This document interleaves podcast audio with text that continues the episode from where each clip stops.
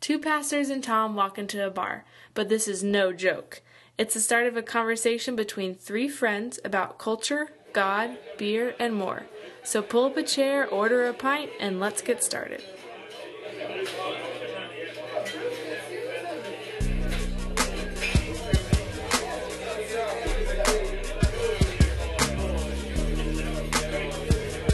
Welcome to the Neighborhood Pub, and welcome to Pint Glass Preachers. I'm Tom O'Neill, and as always, I'm joined at the table by Gabe Casper and Josh Woodrow, two hipster white guys. Today, we're going to be asking a black guy some questions. This shouldn't be awkward at all.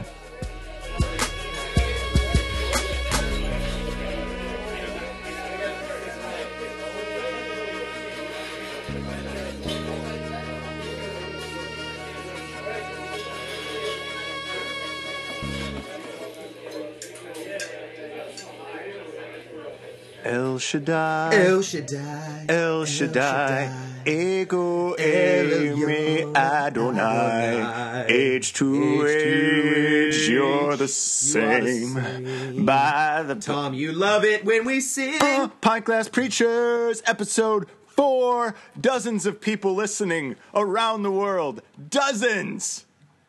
Including, hey Janet, Tom's mom, thanks for listening. You know what that was? That was Tina Turner after twenty-five years of snorting coke. Vaguely familiar, but raspy, commingled with epic sadness. That's what that was. Thanks, guys. Oh, my goodness. That's pretty intense. That's actually the subtitle to the memoir I'm writing about my life. So, well done, Tom. Well done.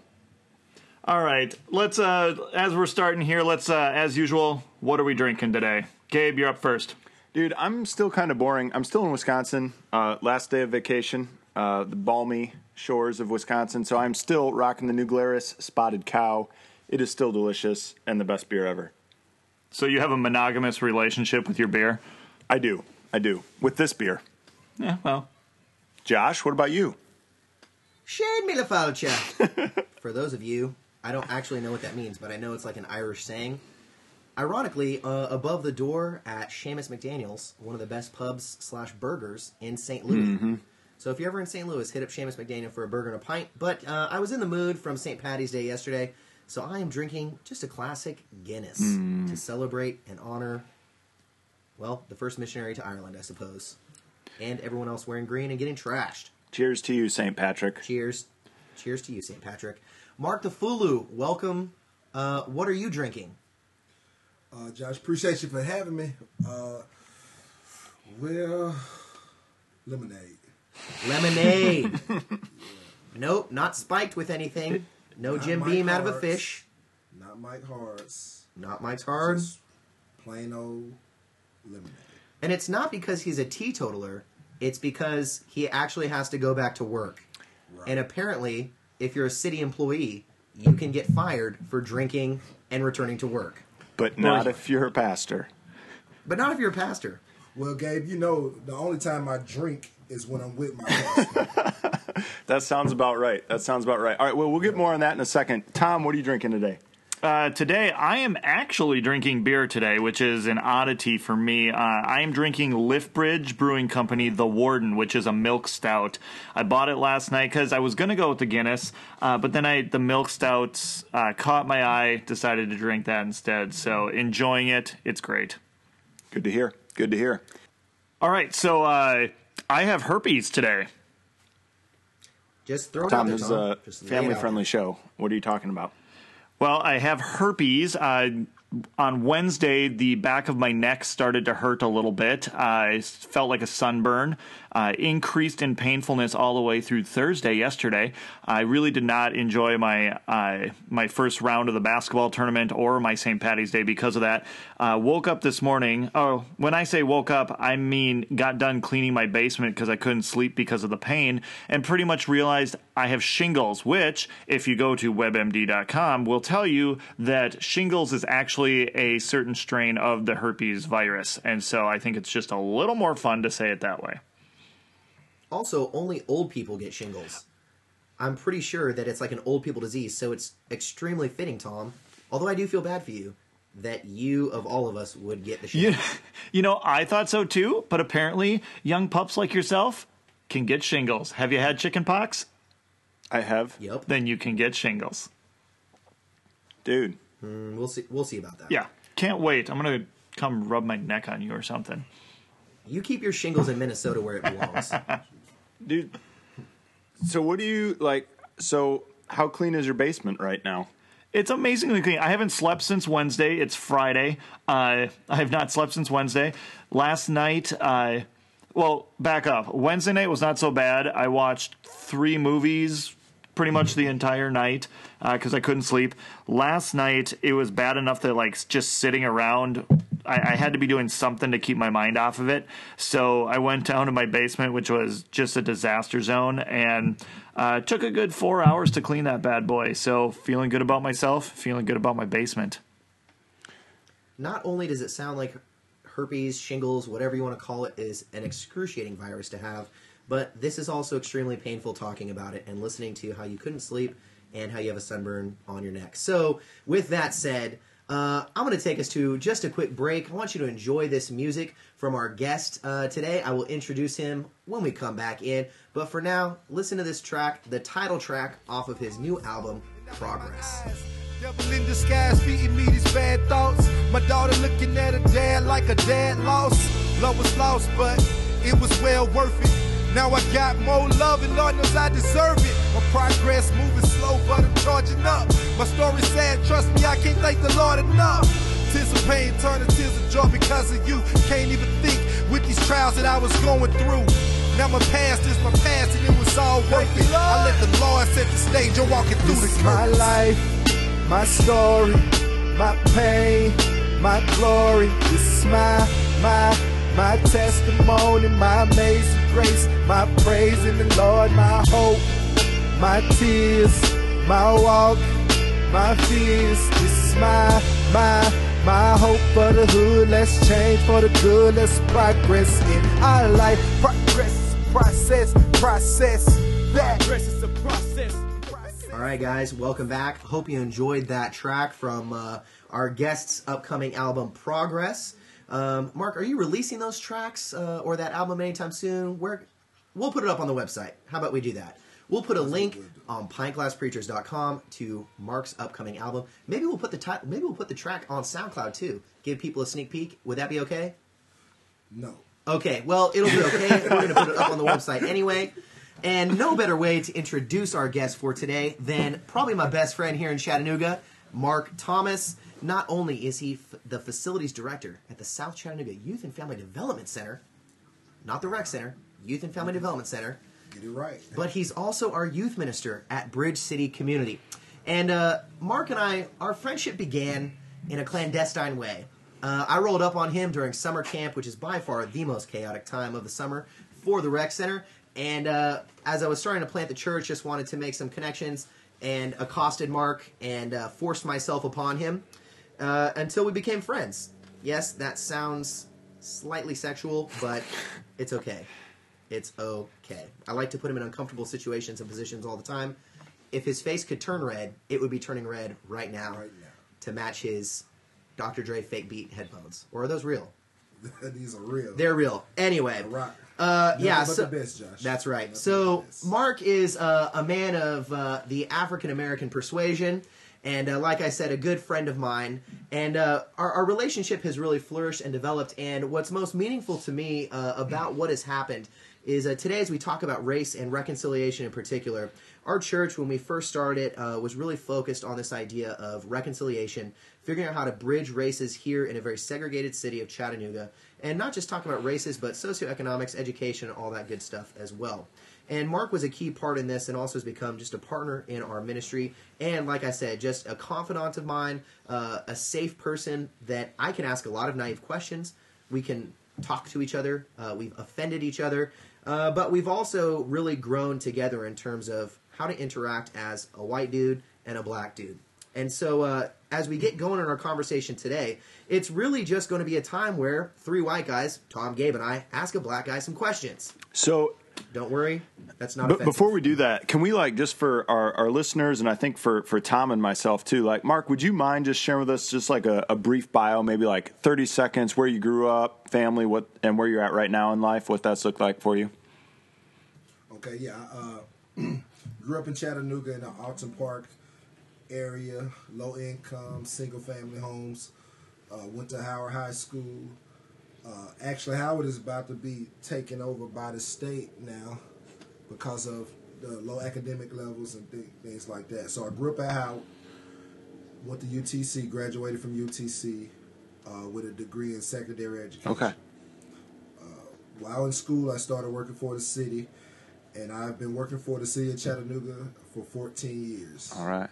So you... Met Josh... And we've been rolling ever since. Nice. So you've been you've been in Chattanooga your whole life. Okay. Yes, sir. Okay. Awesome. Yes, sir. Awesome. Yep. He grew up in the neighborhood that we're planted in right now. Uh, right. When the projects were still those brick row houses. Yeah. Yeah. Before they made them look nice, even though they're not super nice at all. So Mark has all the street credibility at the church, and he uh, oftentimes will let me borrow some of that. In order to, you know, walk through the neighborhood and tell people what's up and, and get them to come to church and all that kind of stuff. You know, keep them from getting That's good. That's good. I actually have to do that when Josh comes, like, to the suburbs. Um, there's just a lot of people that don't like him. And so that's, I know. He, he banks on my street cred. So, hey, at least yeah. here, I'm like Whitney Houston and Mark my body. Right.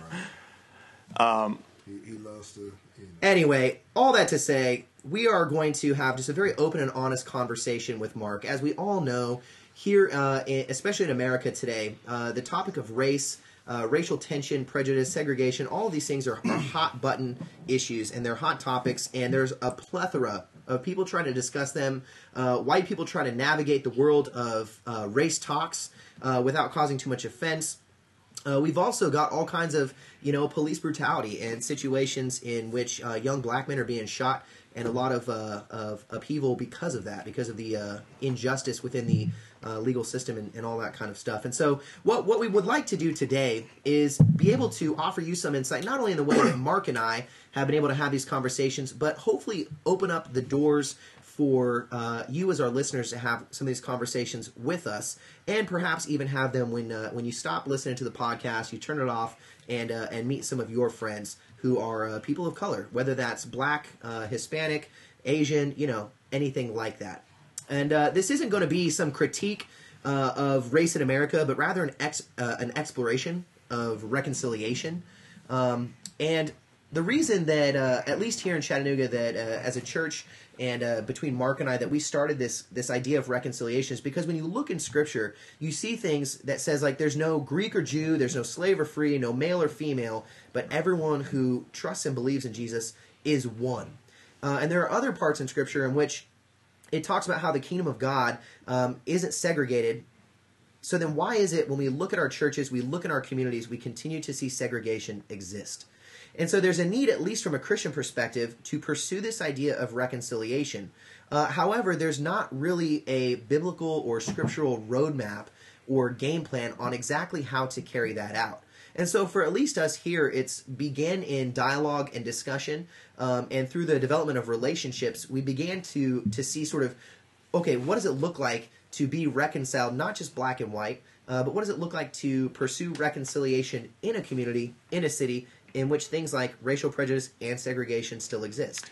And so today, here we are, three white guys going to ask a black guy some questions. So with that in mind, um, let's can we just like go to a hard one right away? Tom, I think this one's been burning on your brain. Let's do okay, it. so uh, yeah, we'll we'll just go right into it. So uh, after college, I moved to uh, Washington, D C I, I spent some time interning in the U S Senate. Uh, And one of the things that I did every Sunday afternoon, I would go down to the to the local cage, the basketball court, and because I love playing basketball, and, and someone had told me that people play there all the time. And as I sus- suspected, when I got down there, I was the only white guy there, only one. And so I, okay. I was. I, it took three weeks for them to even let me play, uh, because they only had nine guys, so they had to let me play. And I, I'm going to be as humble as I can say this. I'm really good at basketball. And so that came off as humble, right? Yeah, very much so. Yeah. All right, cool. Mm-hmm. But I don't know if I believe you, Tom. Yeah, we we can work on that. Uh, so, okay. Uh, so... You got some, do you have some highlights? I, I do. I, I have a, a mixtape, if you will, of all my best turnovers and uh, missed three-pointers. So...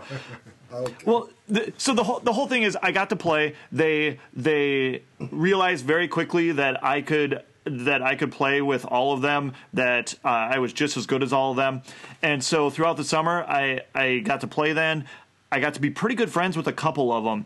And on the last week, I you know I told them I was heading home after that, and you know there there was lots of bro hugging and things like that. And and the one guy comes up, he's like, yeah yeah yeah, you're our brother, you're our brother. And I and I knew this guy well enough, and and I said, so does that mean I get to say the N word now? And he just looks at me, he's like, no, Tom, no, you do not, you know. And we, it, it was all in good. You, a- Tom, you actually asked him that? It, it was, it was joking. It was like, even if he had said yes, I still wouldn't have. Uh, but he was calling you brother, and you like, asked him, "Oh, hey, bro, can I drop like the N bomb?" Well, right this right is now? The thing, because on the basketball court, and I hear this a lot just out in the street, it seems like the N word is used as a comma.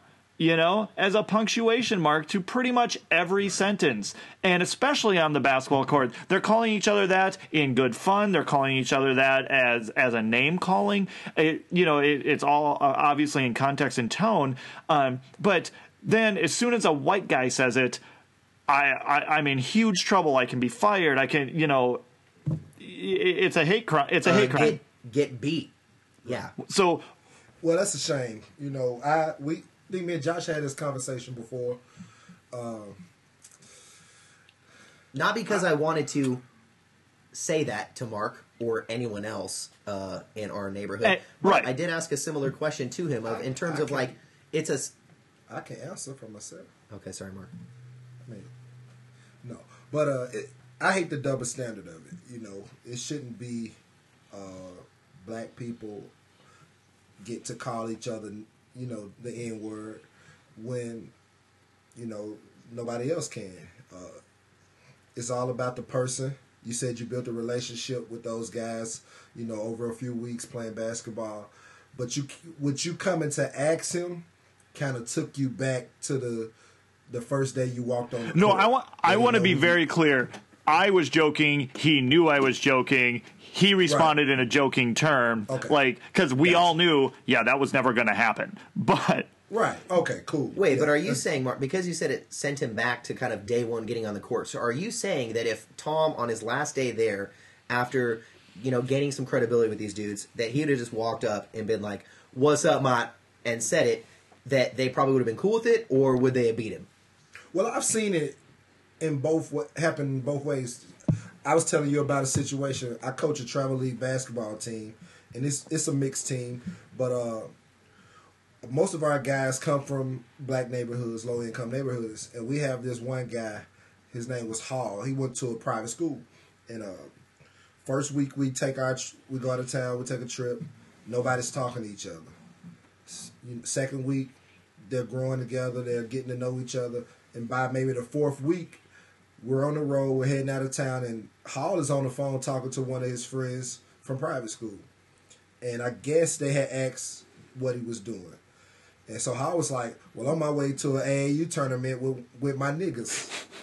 And the whole bus just, like, laughed, you know what I'm saying? But Hall is this little short white kid. Who goes to a private school. You know, and, yeah, he goes to a private school. Who has two last names. What's his last name? Paul Allen. Paul Allen. The guy has two has names. Two, la- two yeah, names two last names. But the guys, you know, he had he had built such a good relationship with the guys that they knew he wasn't using that in an offensive way. Sure. But so, and so, as long, I think it's okay as long as it's not offensive. And I know black people use it in an offensive way, and that's what I don't like about it. I mean, I don't like the word at all, but. Well, it's, it's so that's the thing, because like, isn't the lose, the whole lose. issue with the word like the history of it, right? Is like it, it carries right, so much right, weight right. in our country that it's like it was for so long a derogatory term used to right. oppress African Americans, and I, I guess my thought has always been like it's been allowed in the African American community because it's in some way being redeemed. Then it's like saying. Uh, you tried to use this to insult us, but instead we're going to use it as a term of affection for one another. Is that right, or no, am I? No, that sounds I, like a. Is that like a super white? Is thing that a really white that? thing to say? It probably is. I, I'm. A, well, the fact of the matter, they also use it as an insulting mechanism. Okay. Like you use it to insult people as well. So I don't, I, I don't get it. It's hard for me to get, being a black guy. You know, why would you use it to, uh, as a as a sign of respect, but also as a sign of disrespect? Mm-hmm. It doesn't make sense to me. So, Do- but I, I mean, there's a lot of things, you know, in that happens in the African American community that I don't understand. You know, we have a situation. I had a guy the other day, and before I do this, can I use profanity? Yeah, that's fine. I'll just make cool. sure it's. But, this uh, one is unclean, people. Unclean. Yeah, but this guy, he's probably about twenty-four, and he pulls up with his girlfriend in the car, and he say, "Mark, this is my bitch." Whoa. And she didn't say anything. Whoa. Like, she didn't get upset. And I'm saying, why are you talking to her like that? Like, oh, she's oh, she's fine. Dude. But if a if another young lady would have walked up to her and was like, "You bitch," it would have been yeah. a fight. It would have been a situ- you know bad situation. So I, I don't get it. I think it's a mentality thing. I think uh, what helps Josh and I to be able to talk about some things that most people can't talk about is that we know each other. We trust each other. We believe in, you know, each other. We know that we don't want to harm each other and different things like that. So, uh, well, and, bef- and to to kind of go off of that, just for everyone listening, um, is Mark and I have a very safe relationship. He has allowed me to ask some very naive, very dumb, very ignorant questions to just blatantly and outright ask him about these kinds of things, because I know that he's a safe person to talk to, that he knows that I'm just trying to come and understand this so I don't make mistakes, hopefully, in the future. And it's not so that I can somehow, you know, use it to my advantage. And so just for everyone here as well, and this is really what we're trying to do in this conversation, is provide this very safe space to ask those naive questions, to ask those very politically incorrect or un-P C questions in order to hopefully kind of move this conversation into a, a safer space for everyone without fear of like reprisal and stuff. And I think um, and I so think it, it's important too to to you know some of these questions that we're asking too are we already probably we might know the answer to the question, or we're asking because I mean I'm very I'm very cognizant of this as the leader of an organization, and you two as as leaders of, of your churches, that I don't want one of my constituency thinking Tom really had that question. He, You know, we're, we're trying to open up this forum here so that we all have these questions. We've just never had the safe space to ask them. Well, I think the safe space comes from when you build those relationships. Yeah. That's the biggest thing, relationship building. If you build a relationship with people, you should be able to ask pretty much anything you want, and they wouldn't be offended by it. So would you say then, Mark, that like when we – because, you know, you'll see this on T V and interviews, uh, but even like in the neighborhood and stuff, because there are even people that we've come across in our church uh, who have either visited or whatever, and they'll ask similar questions or just kind of make comments about it. And I've seen the reaction of people, you know, from the neighborhood who, who you know, primarily black, looking at these like white kids or white people and looking like, dude, I can't believe they just said that. But if I were to ask those same things or make that comment, people would be like, oh, well, that's different. And so, not just within the confines of relationship, but do you think that sometimes um, when it comes from Caucasians making comments or asking kind of these politically incorrect questions, that it's not seen as a genuine interest to maybe understand or to actually kind of break some of the barriers down and engage in conversation, um, and instead it's seen as like a almost like why are you know with a skepticism like why are you doing this? Like, are you going to try and use this against me to your advantage, or are you just trying to make yourself feel good? I mean, is there any of that kind of sentiment when you look at the broader picture of, you know, race commentary or, or re- engaging in racial discussions? Well, yeah. Well, anything, any kind of question that's asked about, I mean, by somebody that you don't know, that's not from the same place you're from, you're going to have some type of, you're going to have questions like, why is he asking me that? Why do they want to know that? You know, do he have a hidden agenda, uh, you know, behind it? But again, what knocks down those barriers are the relationships. Well, so mm-hmm. I, I just feel like relationships are, more, are the most important thing, because I, the first you walking into the rec center the first day, asking a question like that probably would have threw me off. It probably would have made me think like, what is his purpose. Mm-hmm. Well, think, th- but getting to know you over time. Think of it in building those relationships with you, knowing your heart, the consistency you have in the community, wanting the community to grow.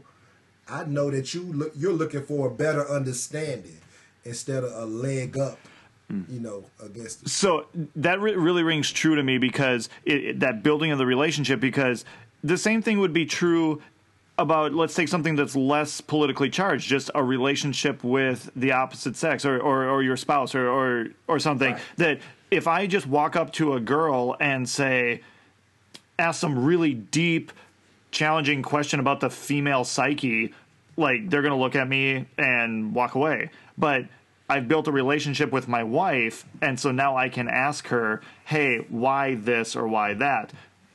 But, are you kidding me, Tom? I've been married for nine years, and I'm still going to ask those questions. I actually thought Tom was just going to tell us that he knows where babies come from now. That movie Storks is coming out. I'm pretty sure. It seems about right.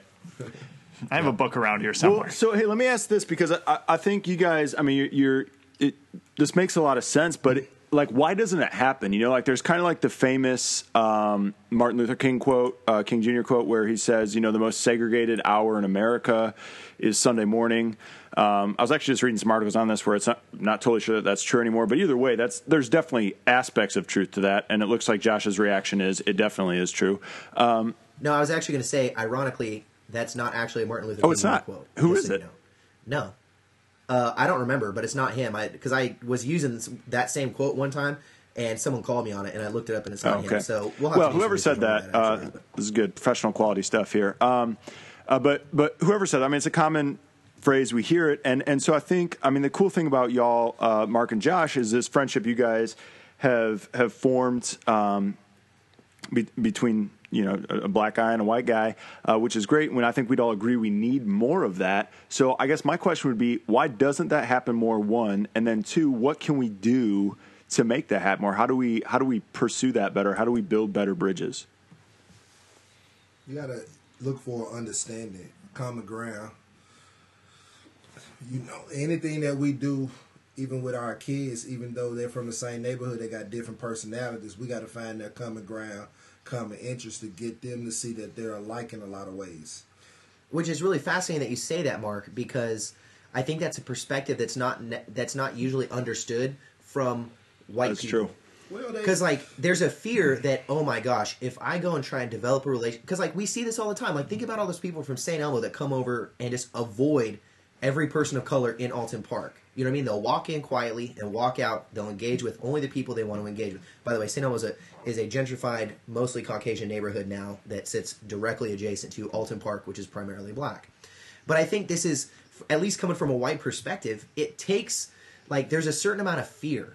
I think that as a as a culture, there's still a, for, even though it's it's fair and probably, and well, not probably, but it is true to say that there is inherent power and privilege from the white side of things, just because of the history of enslavement of and segregation, at least perceived power and privilege, that but yet there's this great fear to say, oh, I don't want to engage with someone of color because what I'm afraid of is we're going to have so much in common that I can no longer keep that position of power and privilege, either well, over and against them, or at least in my mind.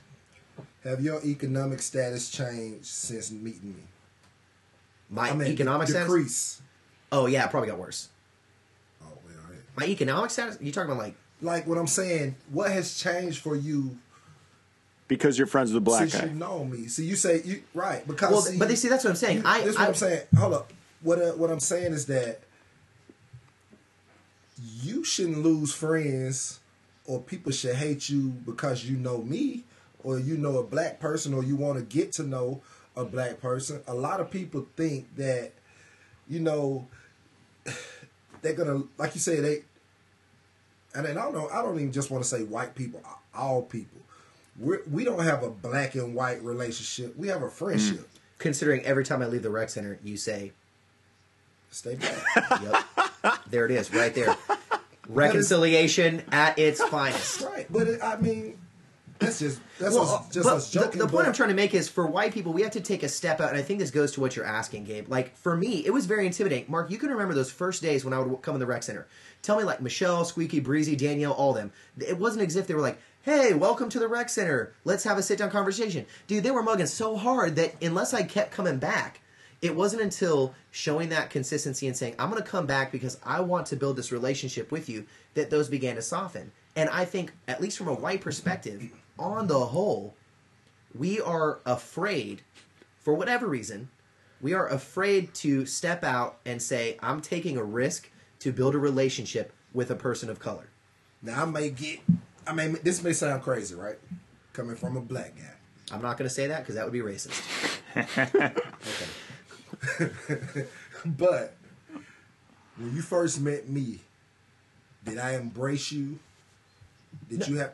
No, because you refused to hug, Mark. No, no. This is one no, thing about Mark. About he doesn't like to hug. I okay, always want to hug. But just him. Let him go. Let him go. I'm not gonna hug, Josh. Oh, you're talking about like philosophically embrace. Right. Oh yeah. Okay. Come on. Now. So. What I think is two-sided. You may be, you may have to look at it a different way and say, look, I have to be more understanding of Mark, his background, his culture, all of that, right?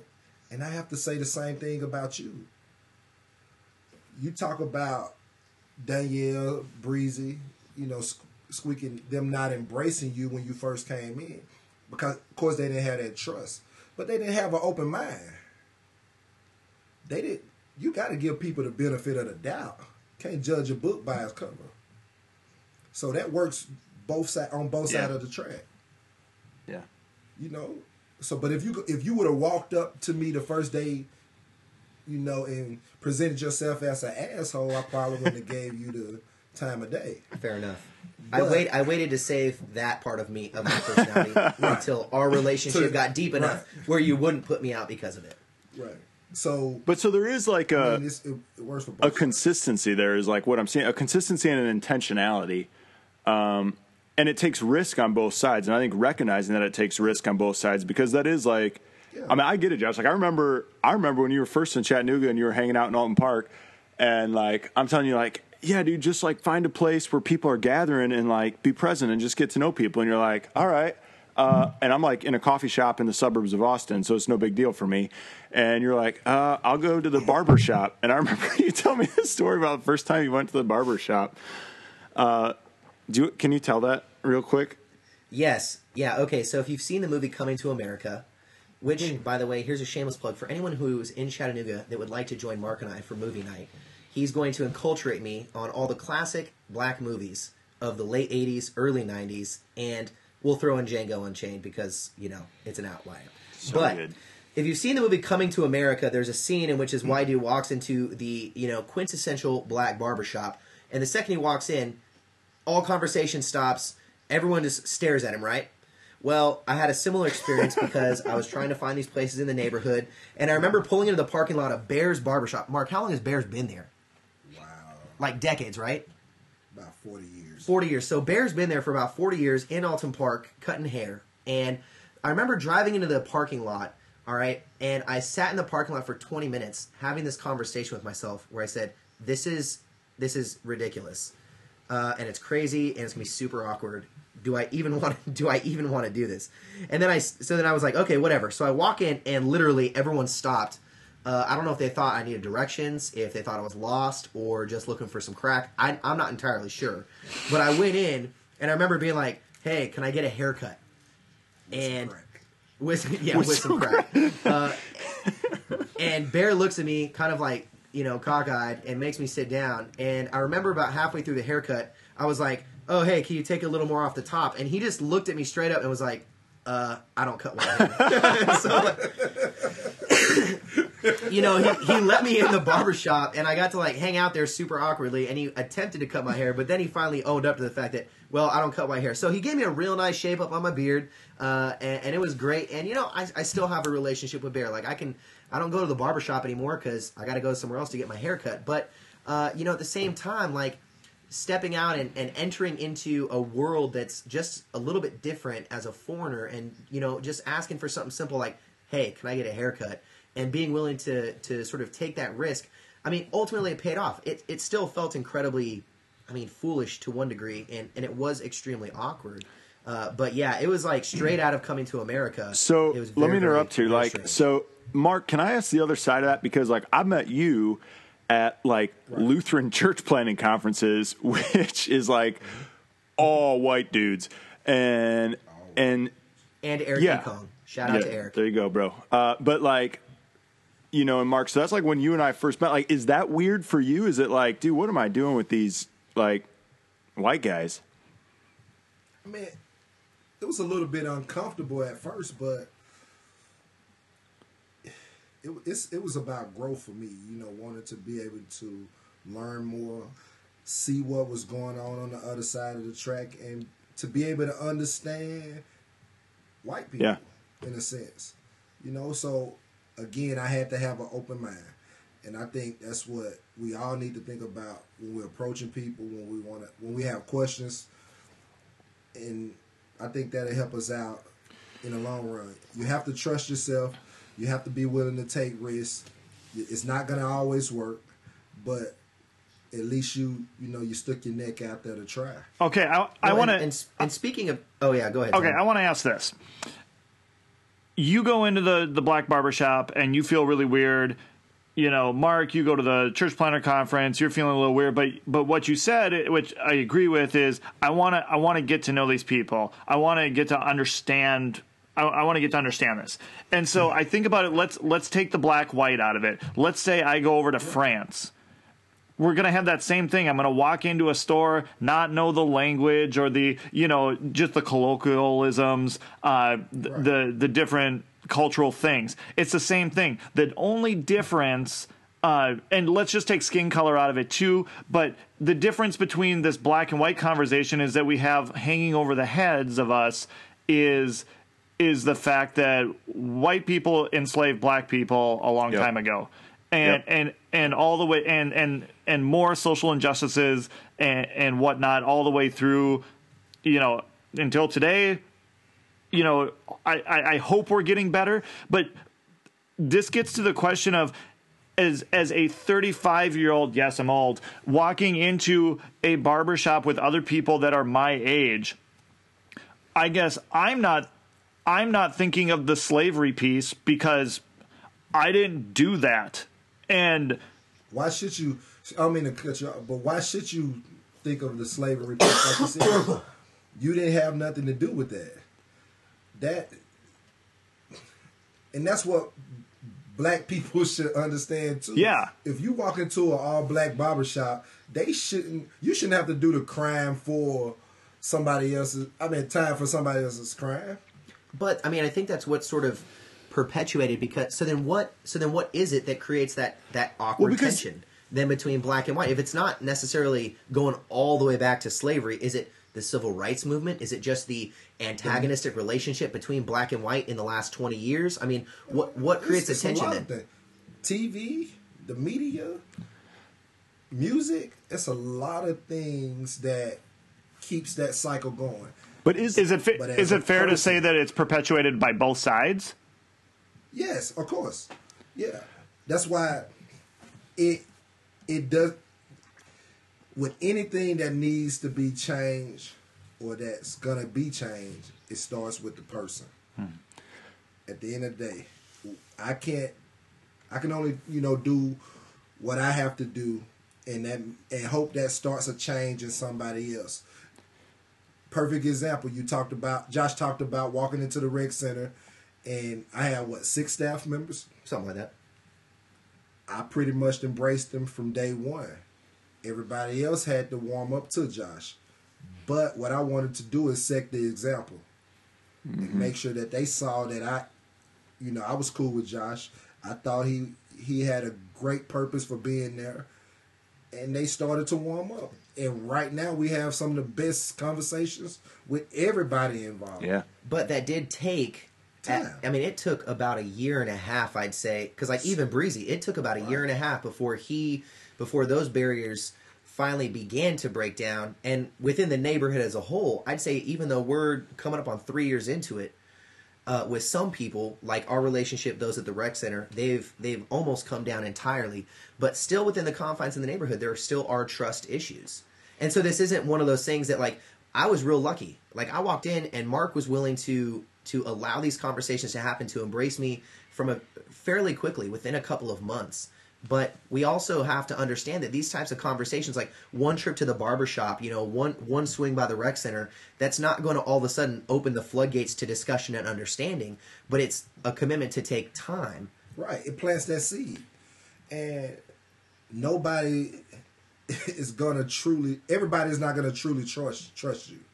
You're not going to get the trust from everybody. Yeah. And that doesn't matter, like, what your race you know? is. Like, there's going to be. Right. That's. In your race or your family, your friends, you're not going to be tr- totally trusted by everybody. So if you're looking for that, you know, you, that's a losing battle right there. Which makes it so fascinating because we don't have the same uh, inhibitions and roadblocks and speed bumps when it comes to people who who are the same race, though. Yep. You know what I'm saying? Like, we sort of create these things, but th- they exist between white on white, black on black, you know, Korean on Korean, whatever you want to call it. But I'm super comfortable walking up to another white person and sort of s- assuming some sort of affinity and relationship with them, and then we can engage in a deeper conversation on a much quicker timeline. You know what I'm saying? So, like, even though those same things exist within a homogenous, you know, racial relationship, there are still these, like, roadblocks that exist for some reason, mental, spiritual, historical, political, you know, socioeconomic, whatever the case may be, uh, when it's become, when it's between white and, and people of color.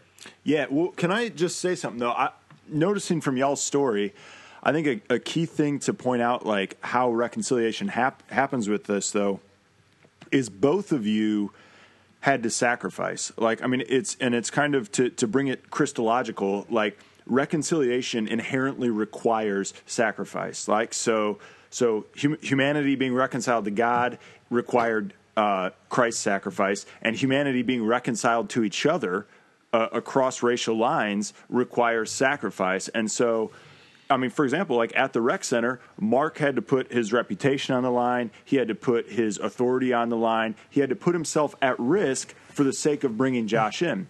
And then Josh has to put himself at risk and put him in a place where, where he's the minority for once, where he's not in a position of power, and he has to take a great risk uh, at feeling exploited and being insecure. And so it's from that sacrifice from both your parts that reconciliation actually happens. Right. Yeah. Dude, so that being said, I have a question still that I want to get to before we run out of time with you, Mark. Um, one of the things that often happens in church circles, and, and I've seen this on several of my friends who are pastors' walls, is is ever since, you know, stuff's gone down in Ferguson, Baltimore, the list could go on. Um, you know, the, the Black Lives Matter movement, uh, you know, has, has taken form, and, and okay, but then oftentimes the Christian response to that has been, and I, I should clarify that, the evangelical Christian response to that has often been, Uh, well, yeah, they, Black Lives Matter, but really all lives matter. All lives matter. So let's talk that way. Is that a bad thing to say all lives matter? Like, why is that bad? Of course not. Yeah, all lives should matter. You know, and it's not a bad thing, but but people are getting raked over the coals for it. Well, so why when, are they? I want to I want to hear Mark answer this. Why why is that? Like, why is that so offensive to say all lives matter, um, as opposed to just saying Black Lives Matter? Well, I think the reason why people say that is, say that is offensive because the world tells you that only white, middle class, you know, people lives matter. They don't say that all lives matter.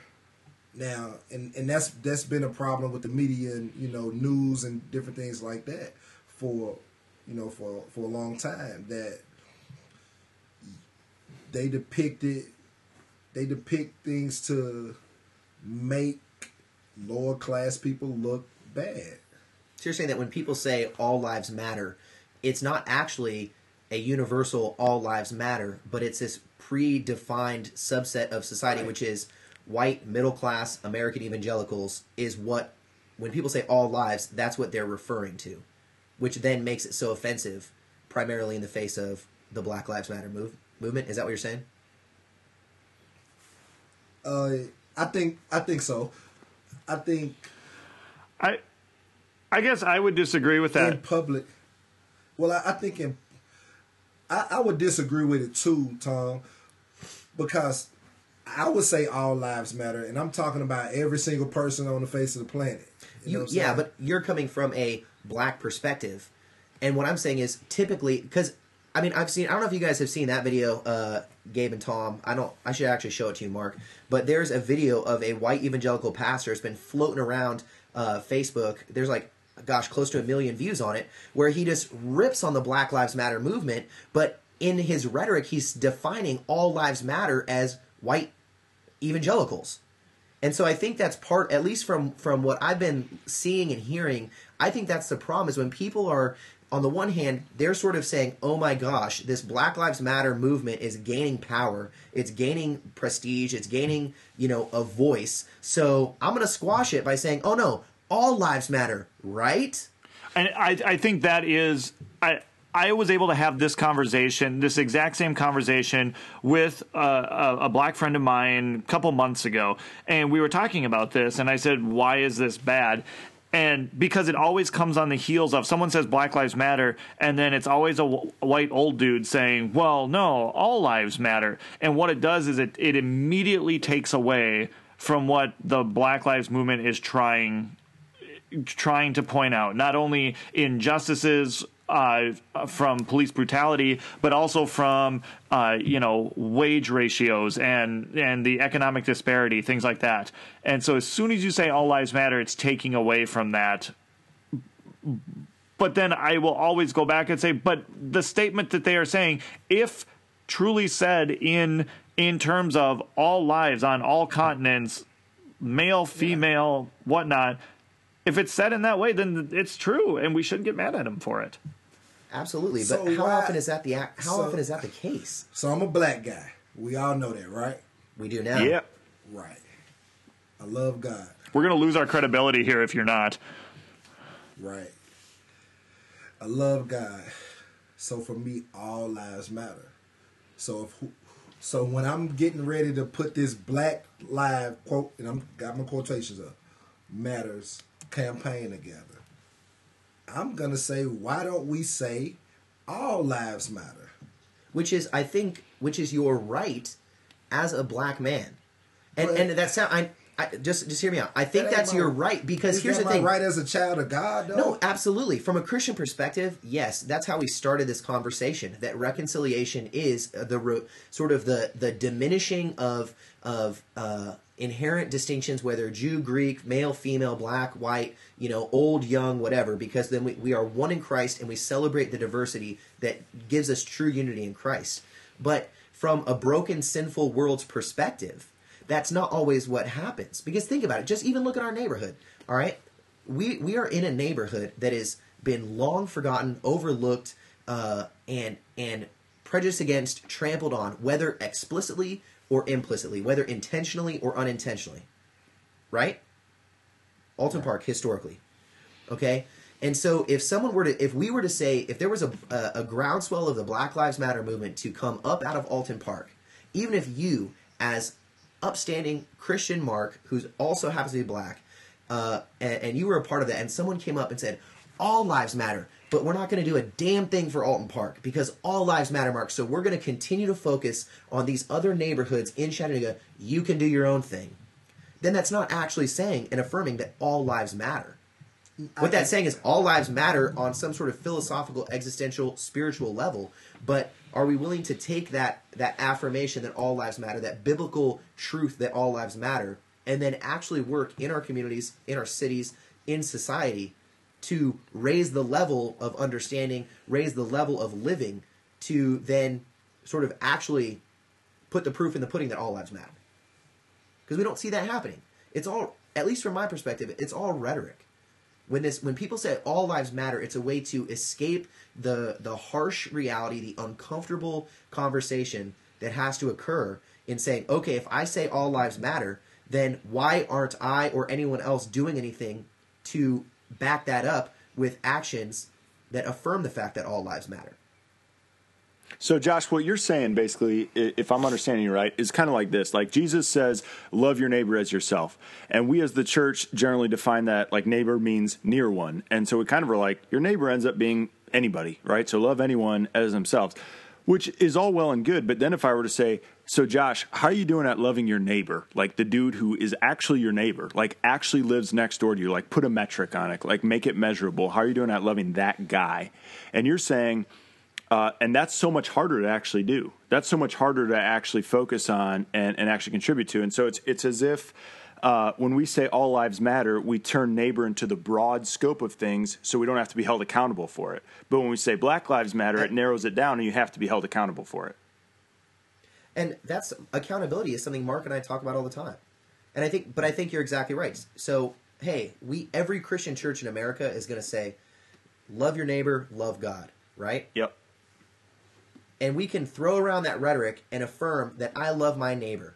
Okay, even if I sinned today or I've broken a promise yesterday, I love my neighbor. And so then when someone says, well, what are you doing to love your neighbor? Oh, but I love my neighbor. I said hi to him today. You know what I mean? Like, great, you can toss around powerful language and rhetoric all you want, but unless you're actually loving your neighbor, then you're not actually loving your neighbor. Yep. Yep.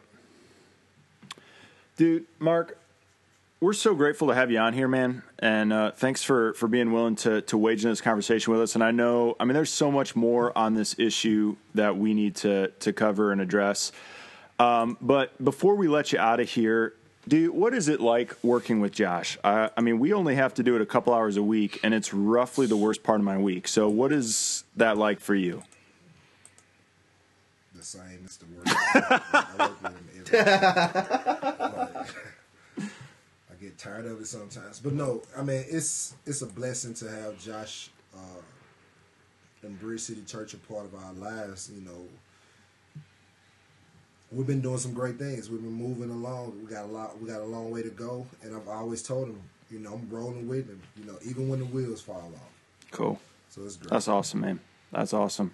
And probably just to ask the question that burns on every heart of every white person in America, Mark, can you answer this for us? Is it black or African American? It's both. Okay, you're so ambiguous. You're so politically correct. I'm not political. I'm just being real. Like I, I try to keep it one hundred. I know you do. We, I know you do. But we, for Gabe and for Tom, when Tom rolls up in the basketball court, the cage, whatever that actually means, so is he going to say, what's "Hey, up, African Americans"? I don't know. That's what I'm asking. What's up, African Americans? How you doing, black guys? Like, I'm not sure. No, That's... He, he gonna he gonna say, "What's up, fellas?" Or it, apparently he's gonna also say, "What up?" No, you know, and he's gonna just drop the N-bomb or something. I mean, no, he won't say that. But you don't know Tom. Maybe he will. I think we've established. He's got shingles. He's on his last legs. He's got no, nothing else herpes. to live for. No, he has herpes. Oh, herpes. That's right. But. I think everybody needs to evaluate themselves. We we need to hold ourselves accountable for the way we're living, and I think we'll be better. We'll, we can make change that way. But you're not going to get everybody to totally trust each other. You know, everybody's not going to do the right thing. We just got to do the right things ourselves. All right, little brother, they're here. You know it. And I, I hope I hope that this po- this podcast will will help our our listeners maybe start to say, okay, I want to start engaging in this conversation with other people to build this relationship. Um, we're gonna let you go, Mark. Uh, we appreciate you being here.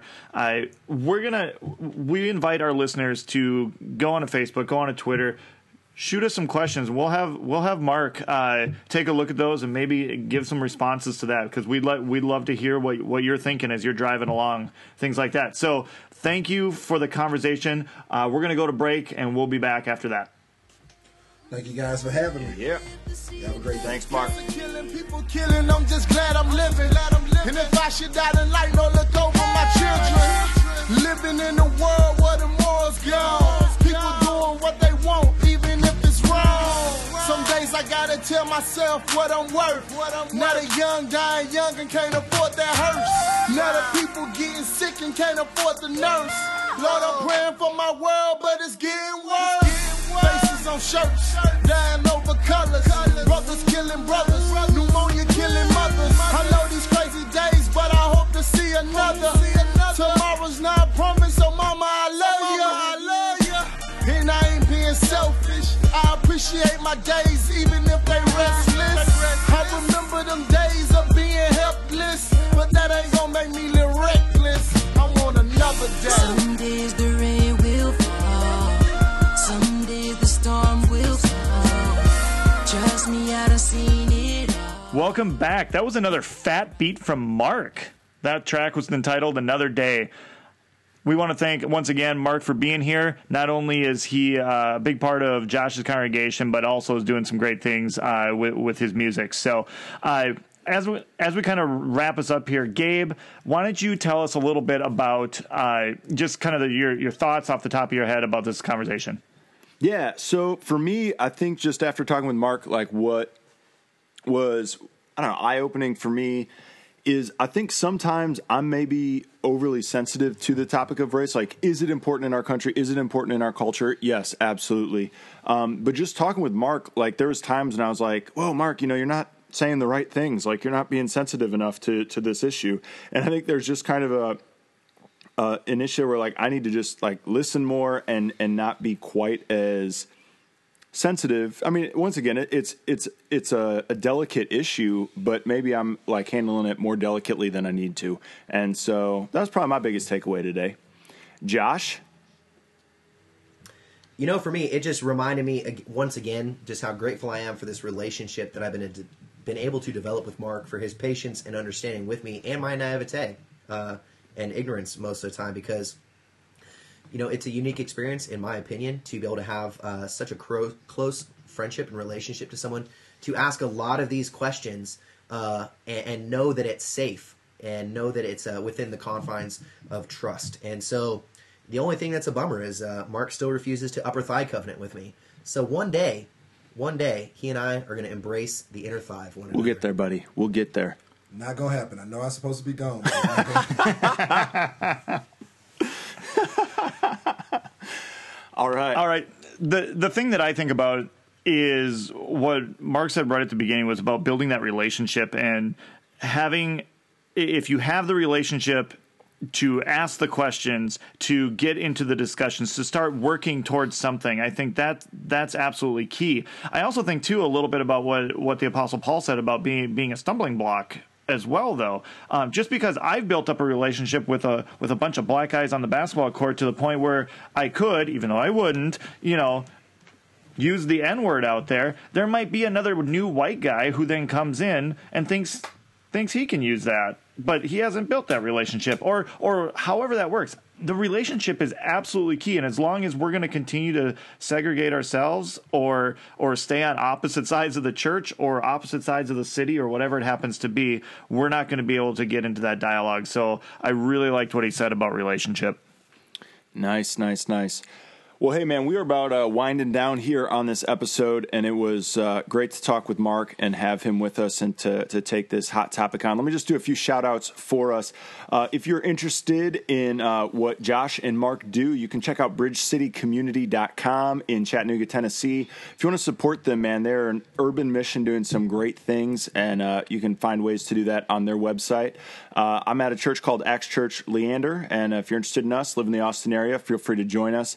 Uh, Tom is uh, currently president and C E O of Youth Encounter. If you have a youth group or an organization or something like that that wants a great uh, gospel-centered experience, a memorable time for your kids really to be shaped uh, by the Lord, you can look into their events that they have all across the country. Uh, and finally, we want to say uh, some thank yous once again to Mark uh, Thomas. You can check him out at bridge city community dot com.